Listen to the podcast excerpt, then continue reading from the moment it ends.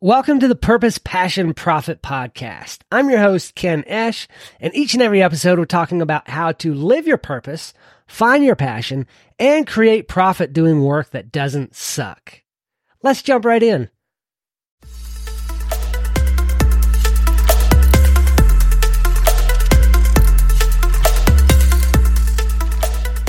My wife and I recently had the conversation that we've been allowing technology to get in the way of our relationship so many times. And and I'm the biggest one who's at fault here. She is the much bigger talker. She likes to talk, and she wants us to be present with each other when we talk. I don't have to talk that much. I don't have to listen that much. It's not a big deal to me either way, because I'm less of a people person. I'm less of a talker, and so it's not as big a deal to me. I don't see the importance of it. Although I do see the importance of it, because connecting and relationships is what life is all about. I know that, but I have to consciously know that, because I don't subconsciously or unconsciously or naturally reflect that in the way that I go about life, in the way that I live. I don't naturally put relationships first. I like technology. I like doing things on my phone or on my computer or reading a book or watching a movie or anything. But to sit and talk, that's not my natural go-to on things. And when you are in a relationship, you have to have those times of connection. You have to talk. You have to have some back and forth. You have to get to know each other. I mean, we've been married for almost sixteen years, and yes, we're still getting to know each other. Because the truth of the matter is, people grow and change, and new things happen every day. Every day is a new day, and you have to constantly connect to keep up with each other's life.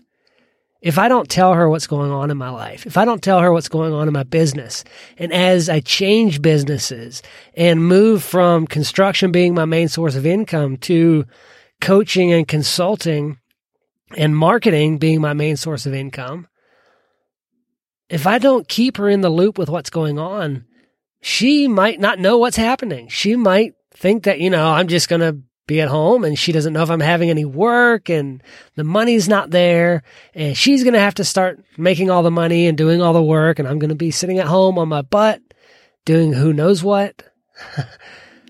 See, things start to fall apart pretty quickly when you don't connect, when you're not with each other.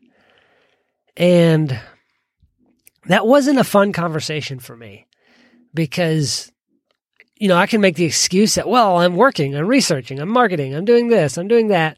But am I really? Or am I being used by the technology? Am I using the technology and the software, or is it using me?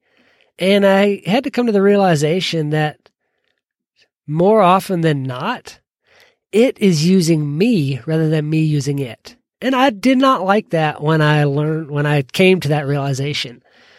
So I challenge you, look at how much you use your phone, your computer, your devices, the T V you watch, how much screen time and book time and away from people time that you get. I'm not saying it's too much. I'm not saying you got to scale back. I am saying take a look at it and see if maybe it is getting in the way of your relationships. Maybe you do need to dedicate some time each and every day where you don't have any devices on you, where you set your phone down in the corner or in a drawer and you're just with the other people that are there. Even if it's uncomfortable or for a while you have nothing to say, force yourself to talk.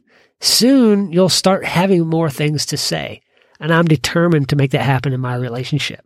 I am determined to make the relationships in my life more important than the devices and